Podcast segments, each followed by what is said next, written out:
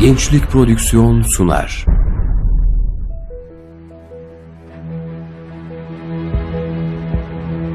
Bizim davamız İslam'dır.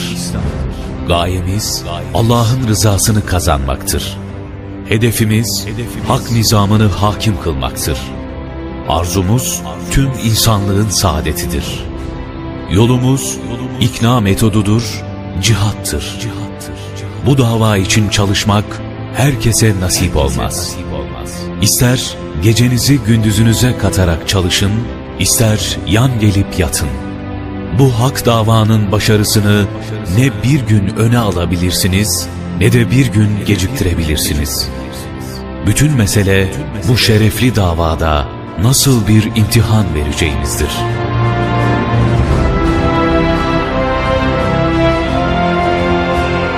Profesör Doktor Necmettin Erbakan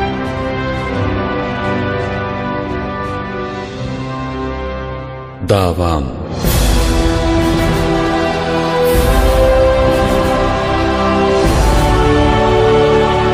Profesör Doktor Necmettin Erbakan'ın kendi kaleminden mücadelesi, hedefleri ve yaşadıkları. Seslendiren Arif Bildirici. Kayıt montaj Ali Güngör.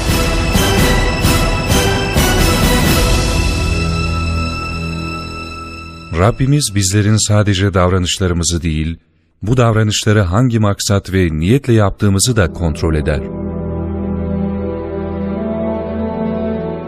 Atlı bir adam su içmek ve dinlenmek için bir pınarın başında durdu. Ancak çevreye bakındığında atını bağlayabilecek bir şey bulamadı. Kendi kendine dedi ki, ben şu ilerideki ormandan bir dal kesip geleyim. O dalı bu pınarın başına çakayım. Benden sonra buraya gelen insanlar benim yaşadığım sıkıntıyı yaşamasın. Onlara bir hizmetim olsun. Böyle yaptığı için ondan sonra o pınarın başına gelip atını bağlayan her insan nedeniyle sevap kazandı. Zaman geçti. Pınarın çevresinde büyük otlar bitti. Öyle ki atların bağlandığı kazık görünmez hale geldi. Bir gün Pınar'ın başına gelen bir başka atlı, Pınar'a doğru yürürken ayağa kazağa takılıp düştü. Ayağa kalktığında kendi kendine dedi ki, ben bu dalı buradan söküp çıkarayım. Ola ki bir başka insan geldiğinde benim gibi takılıp düşmesin. Böylece bir hizmetim olsun. Kazığı otların içinden söküp çıkardı. O da bunu yaptığı için sevap kazandı. Yapılan işlem birbirinin tam zıttı olmasına rağmen, kazığı çakan da, söken de Cenab-ı Allah'ın mükafatına mazhar oldu. Çünkü ikisinin de niyeti halisti. Yapılan işler ve niyetler arasındaki ilişkiyi simülasyon ortamında ehliyet alma örneğiyle daha iyi anlayabiliriz. Kanada'da şoför ehliyeti almak isteyenleri imtihan etmek için özel bir simülasyon sistemi vardır. Şoför olmak isteyen kişi gelip kimliğini özel bölmeye yerleştirir ve giriş kapısı açılır. İçeride tekerleri hariç bütün aksamı çalışır vaziyette bir araba bulunmaktadır. Sürücü adayı, arabanın kapısını açıp direksiyona geçtiği ve kontağı açtığı anda, tam karşı duvardaki ekranda özel olarak hazırlanmış bir film oynamaya başlar. Sürücü kendisini gerçek bir yol üzerinde seyrettiğini zanneder. İniş vardır, yokuş vardır ve bu sanal yolda çeşitli trafik işaret ve levhaları bulunmaktadır. Şoför adayı bütün bu durumlar karşısında en doğru olanı yapmak ve kurallara uymak zorundadır.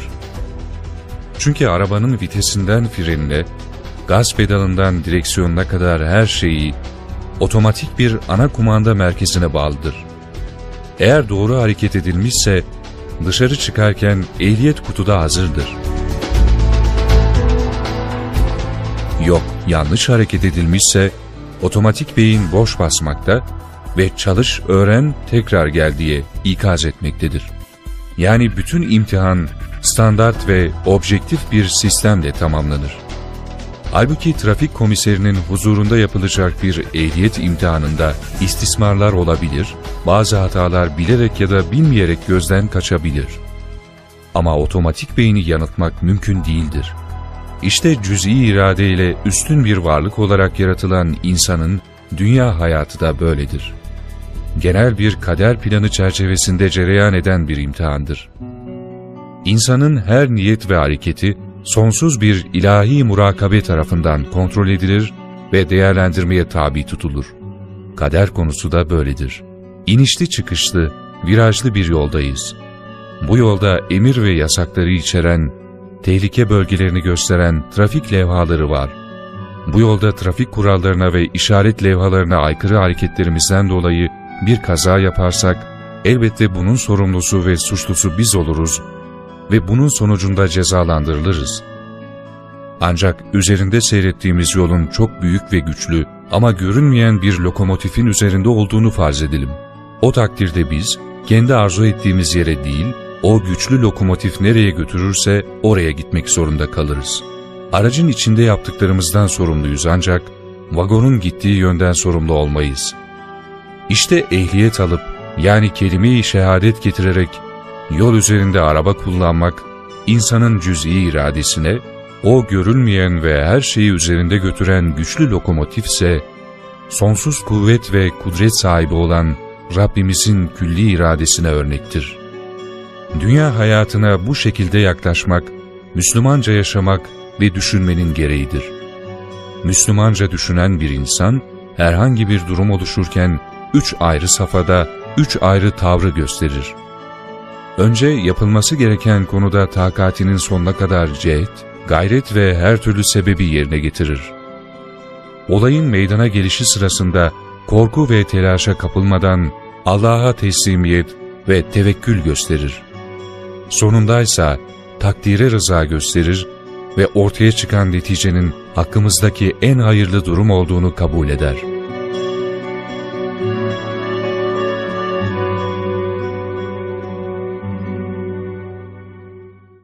Bizler kelime-i şehadet getirerek Müslüman oluruz. Ancak kelime-i şehadet getirip iman etmekle işimiz bitmez. Tam aksine kulluk imtihanımız asıl o zaman başlar. Bu kulluğun en önemli noktasıysa bütün insanların kurtuluşu için tebliğ vazifesidir. İslam bütün insanlığın kurtuluşu için gönderilmiştir. Bu nedenle İslam'ı tebliğde muhatabımız istisnasız bütün insanlardır. Görüşü ve görüntüsü ne olursa olsun davamız herkese anlatılmalı, davet her kesime yapılmalıdır. Bizler güzel bir dille tebliğ ve davet ederiz. Hidayetse Allah'a aittir. Tebliğ ve davette en güzel örneğimizse Peygamberimiz aleyhissalatu vesselam'dır. Bilindiği üzere İslam kelimesi silm ve selamdan gelmektedir. Silm ve selam barış demektir ve bizim peygamberimiz de bütün alemlere rahmet olarak gönderilmiştir. Efendimiz Aleyhisselam'ın kutlu doğumu, saadet nizamı için son derece önemli bir olaydır. Bizim milletimizin bir büyüklüğü vardır ki, ona hürmeten yıllardır camilerimizin süslemesini gül resimleriyle değil de, onun daha küçüğü olan lale ile tezyin etmiştir.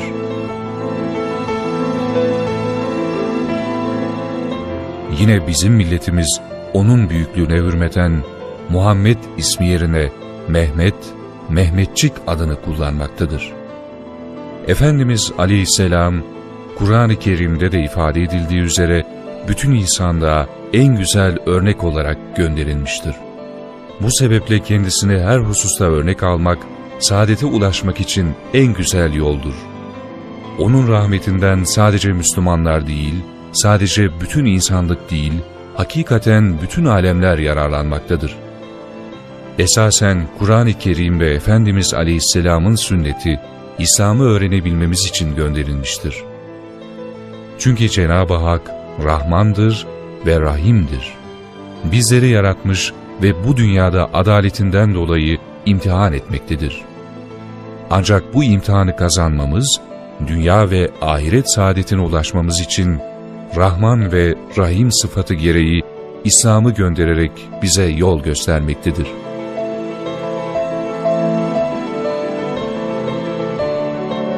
Elbette Cenab-ı Hak yaptığı işleri en mükemmel şekilde yapar.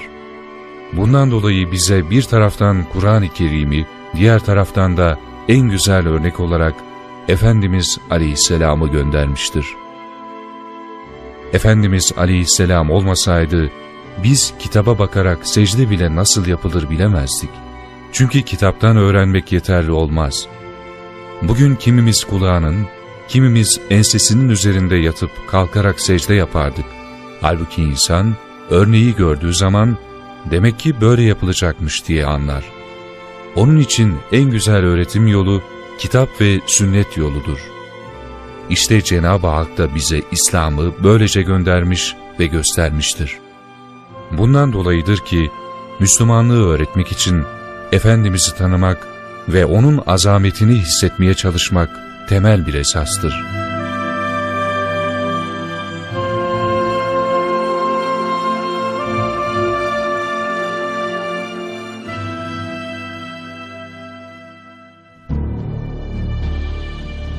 İlim, ormanda yolunu kaybetmiş birinin elindeki pusulaya benzer. Aklınızla gökyüzüne bakarak, yıldızları gözeterek yönünüzü tespit edebilirsiniz.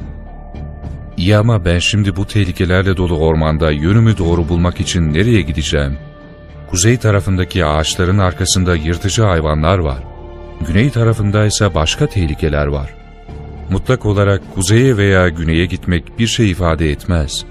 Kurtulabilmem için akıl nasıl şartsa, nerede hangi tehlikeler var, bunu gösteren bilgilere de ihtiyacım var. Aklımla yıldıza bakarak yönümü bulabilirim ama gideceğim yöndeki tehlikeyi aklımla bilemem. İşte bu tehlikeleri gösteren dindir. Bilgi veren Kur'an-ı Kerim ve Efendimiz Aleyhisselam'ın sünnetidir.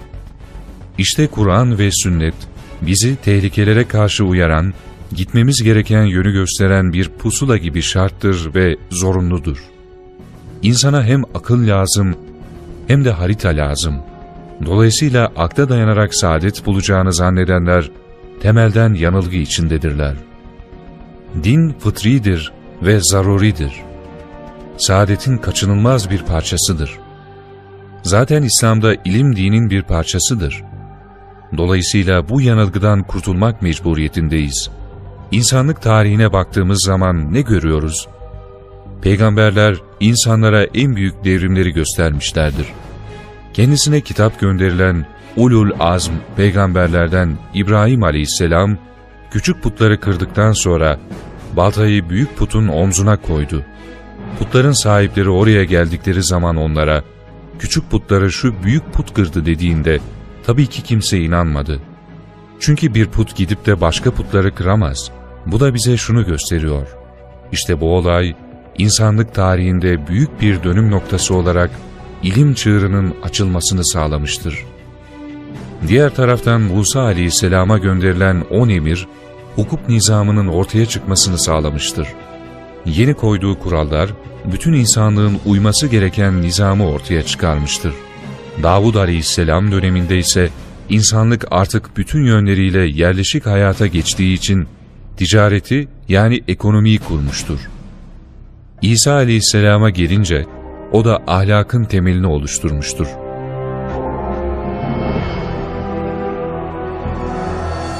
Yani insana verilen dört temel meziyet, insanlık tarihinin dönüm noktaları olarak yaşanmıştır.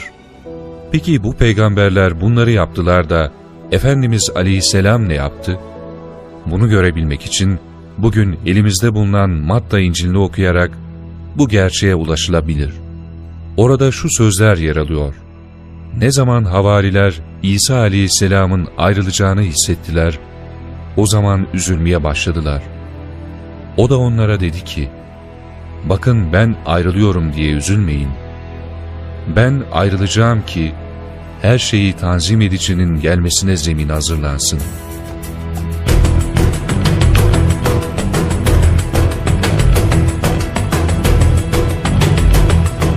Peki kim o? Tabii ki Efendimiz Aleyhisselam.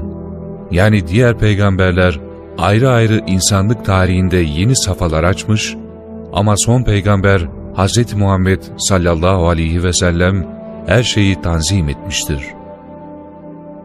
İlmi, ahlakı, ekonomiyi ve hukukun temel kuralı olan adaleti düzenlemiştir.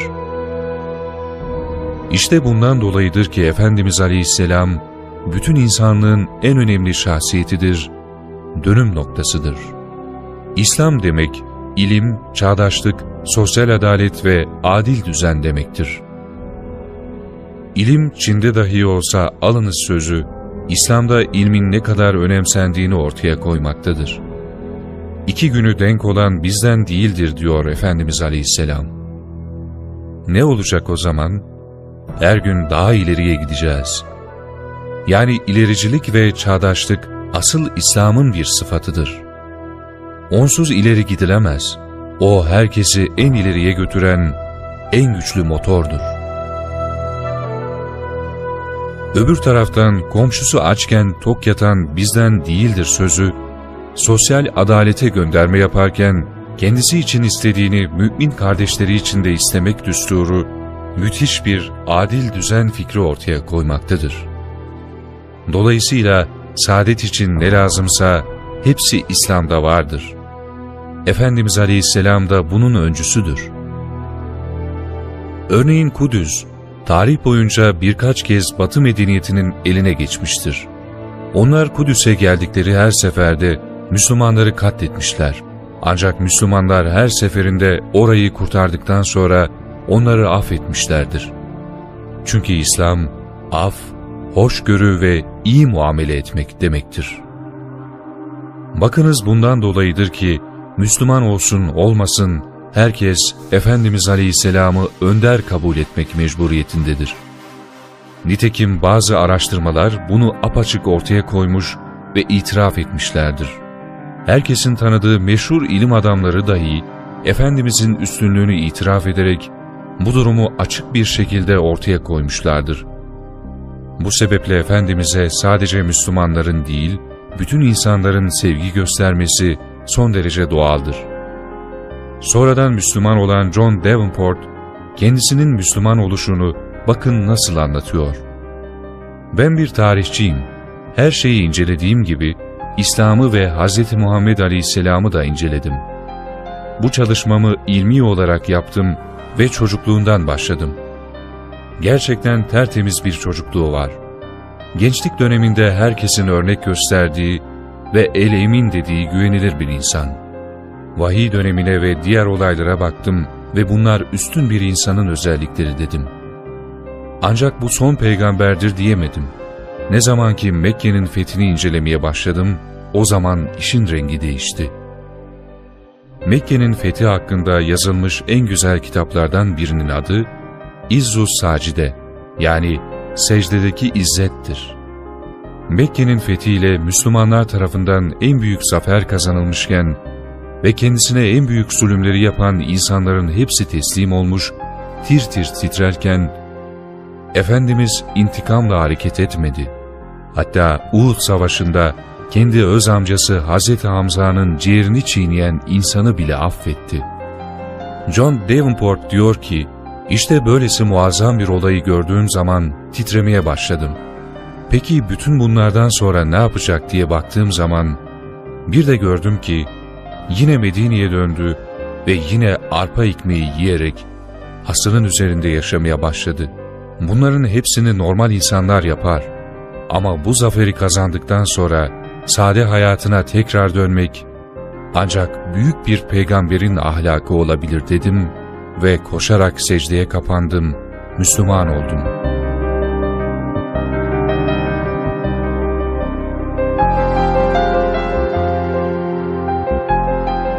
İşte biz Müslümanlar için en güzel örnek, en güzel ölçü, Efendimiz Aleyhisselam'ın mübarek hayatı ve mücadelesidir. Farz edelim ki Hz. Peygamber'in Bedir Savaşı'nı yaptığı gün, o civarda develerini güden bir çobanız. Efendimiz Aleyhisselatü Vesselam'la Ebu Cehil taraftarları Bedir kuyuları yakınında savaşa tutuşmak üzereler. Şöyle yüksek bir tepeye çıkayım da yaşanan savaşı seyredeyim denirse, inkarcılar zümresinden olunur. Ya Rabbi, bunlardan kimi haklıysa ona yardım et diye dua edilirse, yine inkarcılardan olunur. Çünkü insan bu dünyaya sadece hangisi haklı, hangisi haksız bilmek için gelmemiştir. Ya Rabbi, Peygamberin Hz. Muhammed sallallahu aleyhi ve selleme yardım et onu muzaffer kıl diye dua edilirse bu sefer de günahkar bir fasık olunur. Çünkü o an dua etme zamanı değil, eyleme geçme anıdır. Hakiki bir müminin yapacağı ise şudur. Olaydan haberdar olur olmaz, yerinden öyle bir fırlayışla atılır ki, savaş alanına kadar birkaç kez yüzüstü yere kapaklanır. Eline ne geçerse, ne bulursa onunla savaşa katılır. Müslüman, hak batıl mücadelesinde haktan yana tavır alan ve bütün insanların iki cihan saadeti için tebliğ vazifesini bütün gücüyle, bütün imkanlarıyla ömrünün sonuna kadar yerine getiren insandır. Ne mutlu bizlere ki böyle bir dinin mensubu ve böyle bir peygamberin ümmeti olma şerefini bahşettiği için Cenab-ı Allah'a ne kadar şükretsek azdır.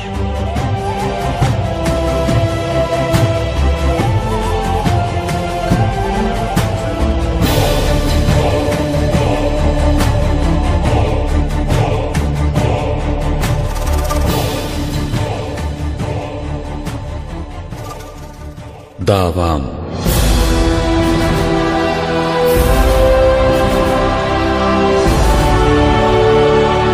Profesör Doktor Necmettin Erbakan'ın kendi kaleminden mücadelesi, hedefleri ve yaşadıkları. Seslendiren Arif Bildirici. Kayıt montaj Ali Güngör.